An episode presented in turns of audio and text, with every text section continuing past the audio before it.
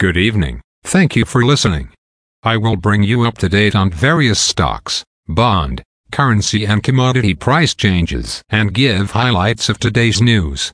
Please subscribe to the podcast for automatic downloads. As of 5:38 p.m. stock markets were mixed.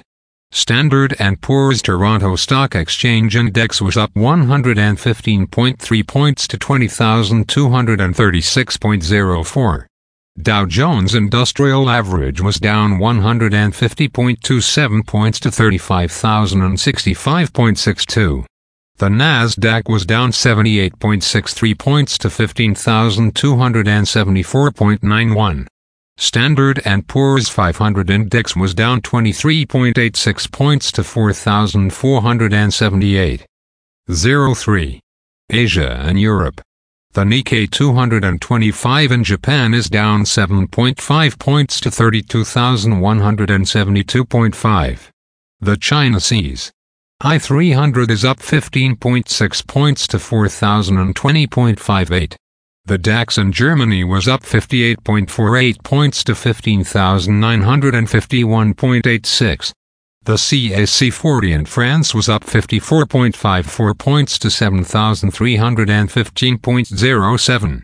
The FTSE 100 in London was up 35.21 points to 7,564.37. Commodity markets. Gold is up $9.40 to $1,978.20. Silver is up 2 cents to $23.72. Crude oil is up $1.09 to $82.64. Copper is down 5 cents to $3.84. Natural gas is up 1 cent to $2.57. September corn closed at $4.84 and a quarter. September soybeans closed at $13.87. September wheat closed at $6.33. The Canadian dollar is 1.3381. The Canadian two-year bond yield is 4.62. The Canadian 10-year bond yield is 3.58. The United States two-year bond yield is 4.76. The United States 10-year bond yield is 4.03. Bitcoin is at $29,018.70. Highlights of today's news. Young Canadians flock to first home saving account.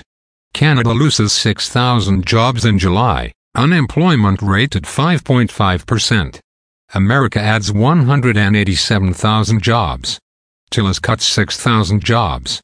American unemployment rate at 3.5%. Again, thanks for listening. For automatic downloads, please subscribe on a podcast app or platform and please consider leaving a rating on the podcast app or platform. It helps grow the show. Thank you.